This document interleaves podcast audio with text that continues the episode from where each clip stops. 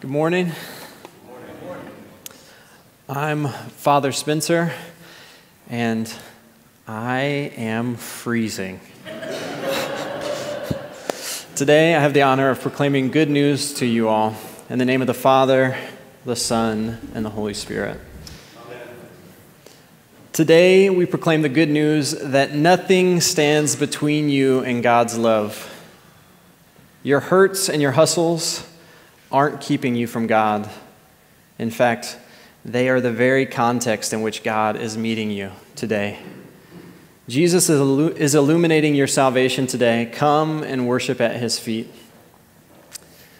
Our gospel passage in Luke 17 ends like this. Then Jesus asked, "Were not 10 made clean? But the other 9, where are they? Was none of them found to return and give praise to God except for this foreigner?" Then he said to him, "Get up and go on your way. Your faith has made you well."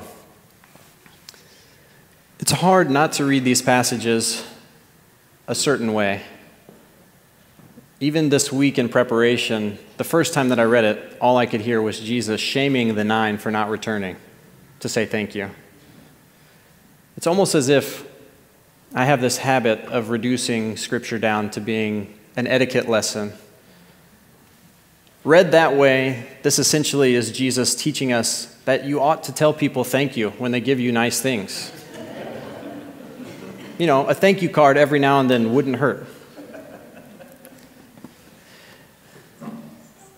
So, the good news is we are called to develop an attitude of gratitude.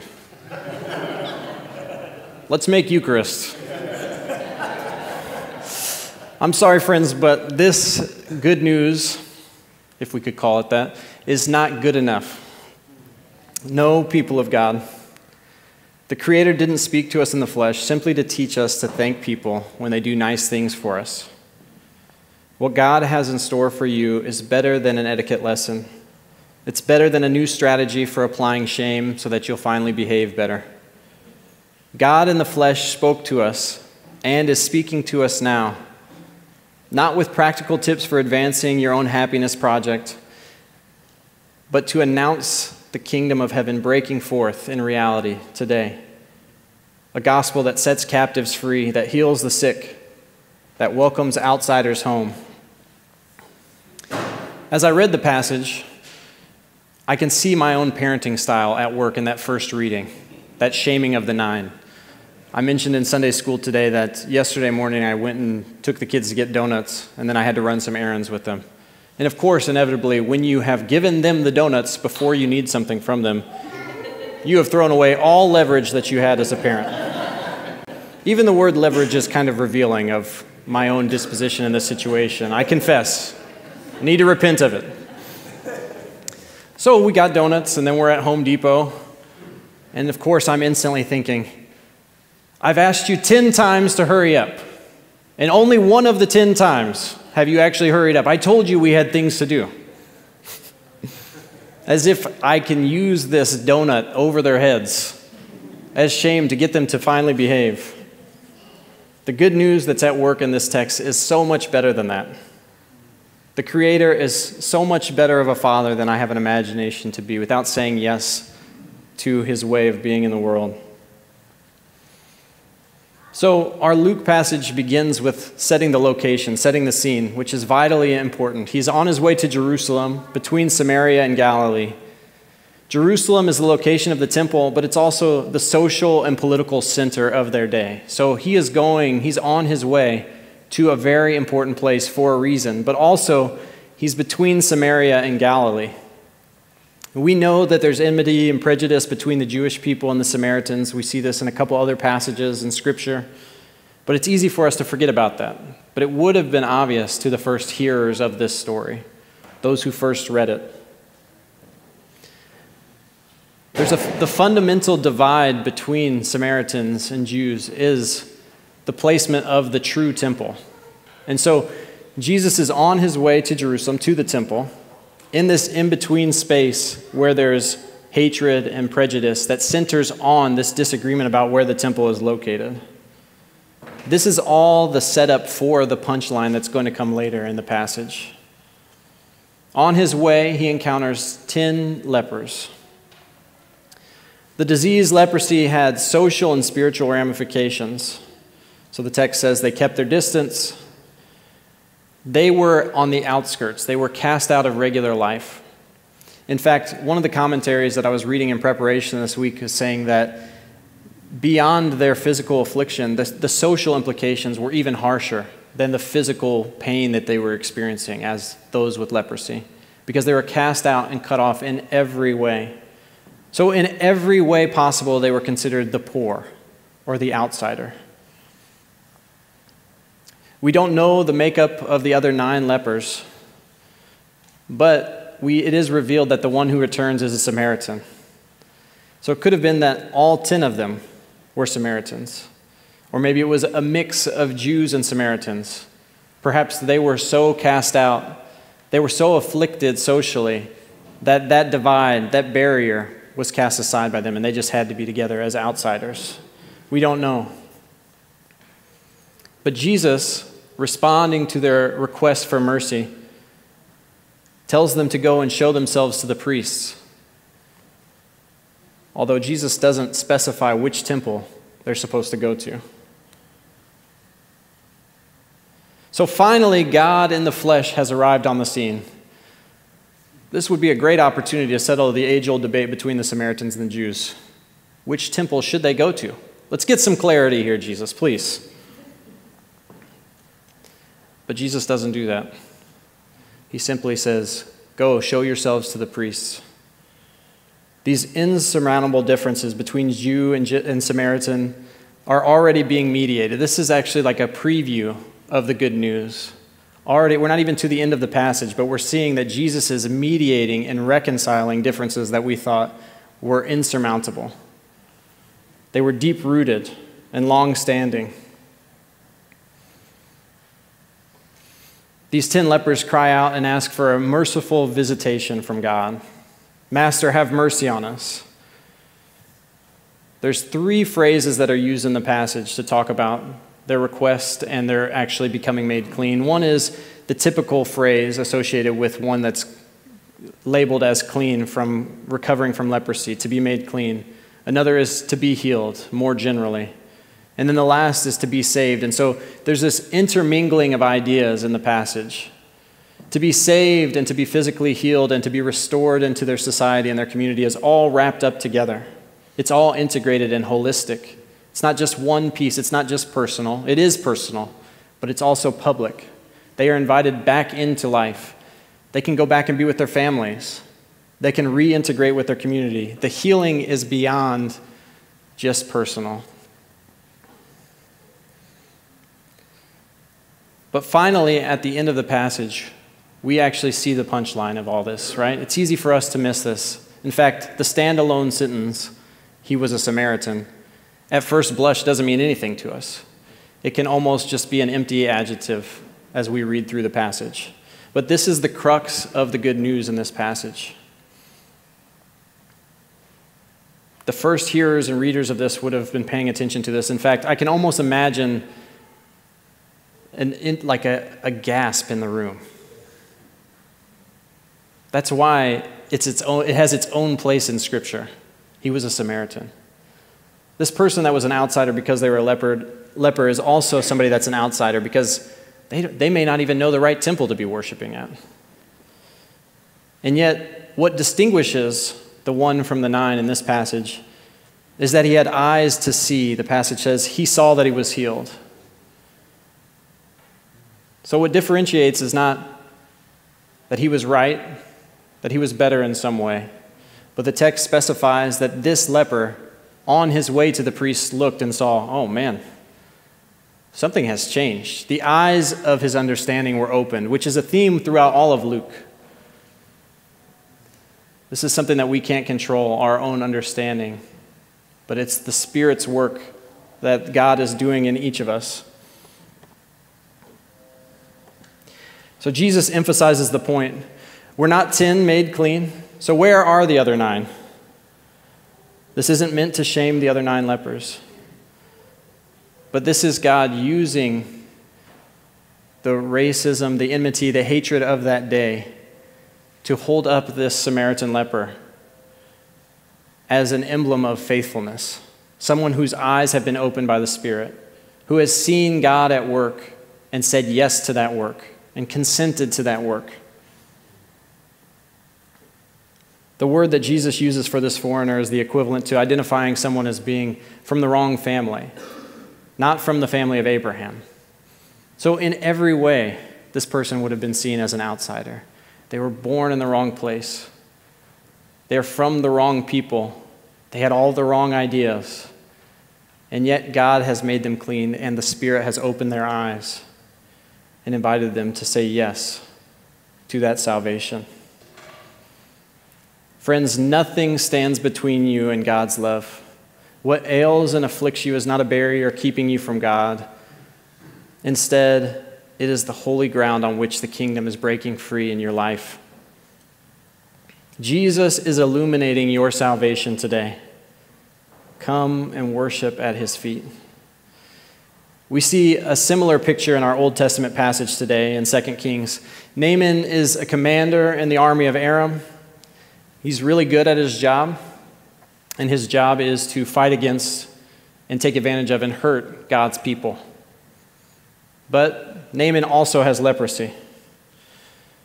And a young Israelite girl who's been taken captive and is forced to be a servant in Naaman's house says, if Naaman only knew, if Naaman could go and talk to the prophet, then he could be healed. So through political machinations, the king of Aram contacts the king of Israel. They make a way for Naaman to go and meet with Elisha. But when Naaman arrives to see Elisha, Elisha doesn't come out. He sends a messenger out to tell him, go wash in the Jordan 7 times, and your flesh will be restored, and you shall be made clean. Naaman is angry about this. Elisha didn't even come out to see him. He didn't get healed instantly. Naaman says, our rivers are better than this. I'm not getting in an Israelite river. This is stupid. But his servants save him by saying, if the prophet had commanded you to do something difficult, would you not have done it?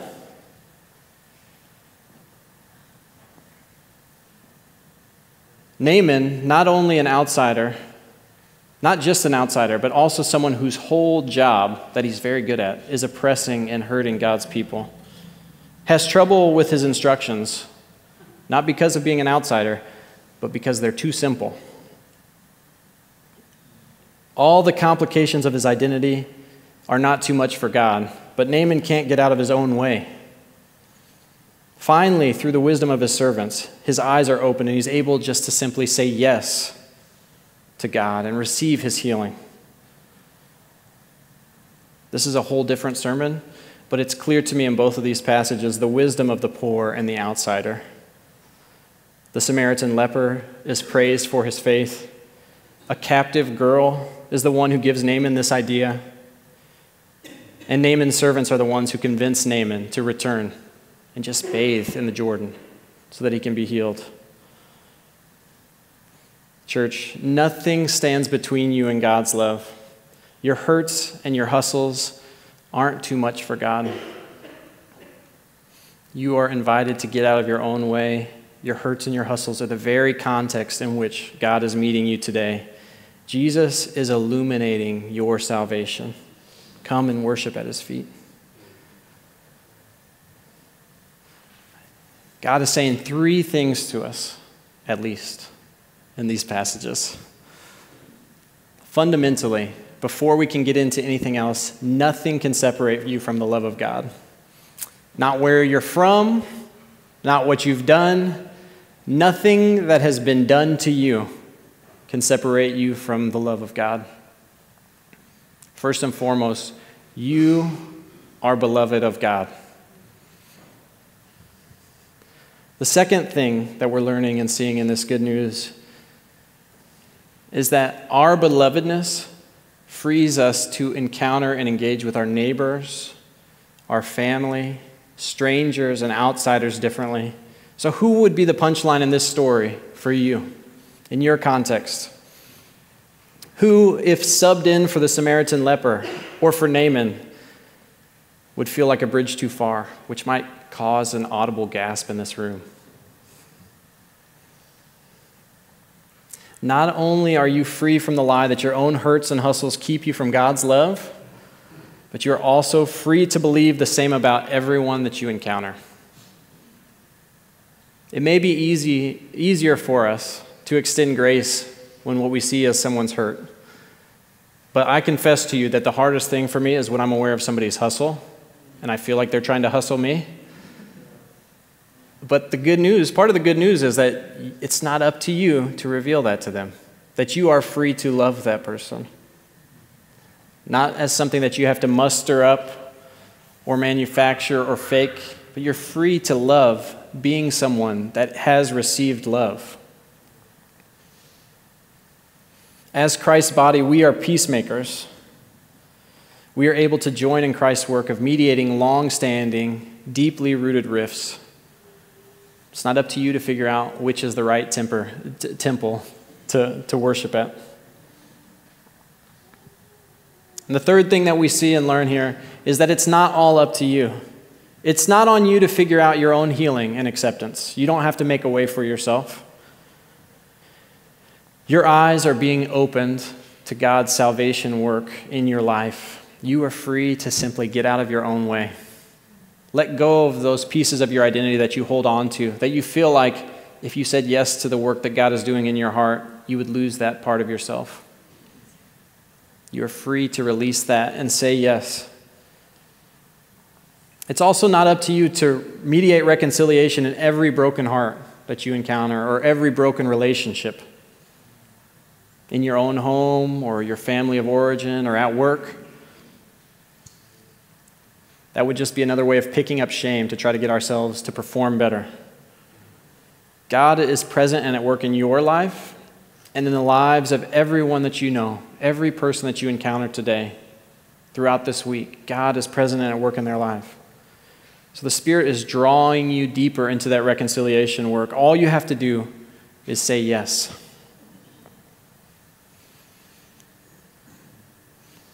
Our New Testament passage today in 2 Timothy finishes saying this. Avoid wrangling over words, which does no good but only ruins those who are listening. Do your best to present yourself to God as one approved by Him, a worker that has no need to be ashamed, rightly explaining the word of truth. It's so easy to read these passages, each of them in a certain way, but reading the first two passages, our Old Testament passage and our Gospel passage, in this light of Jesus and God calling those who are outcasts and foreigners in, welcoming them in, totally repaints how we can read 2 Timothy. It's so easy to read, do your best to present yourself to God as one approved by Him, as you better work your bottom off so that you can be approved. But you can also read it as, do your best to accept your acceptedness. Do your best to say yes to your belovedness, even when it's hard to believe that. Do your best to live as a worker who has no need to be ashamed. And that is rightly explaining the word of truth. Friends, nothing can stand between you and God's love. Every hurt, every hustle, they don't stand in the way of God reaching you. That is the very ground on which God is meeting you at. It's holy ground. Jesus is revealing it today, and you are free to worship at His feet. So as we respond, we'll come to the table of our Lord. And when we come, we're not just remembering Christ's sacrifice for us, but we are being remembered as the body of Christ. That's why we come together each week. We partake of the body. We give the gifts of our lives. We receive the gift of His body and His blood. And we are remembered as the body of Christ. I want you to hold in your heart all the stories that you've heard saying that you don't belong, the reasons that you don't qualify or that you're not accepted. Bring those with you to the table today. knowing that you are a part of this body, that you are beloved of God, and nothing can stand in the way of that. Beloved, let's feast on the body and blood of Christ together today. In the name of the Father, the Son, and the Holy Spirit.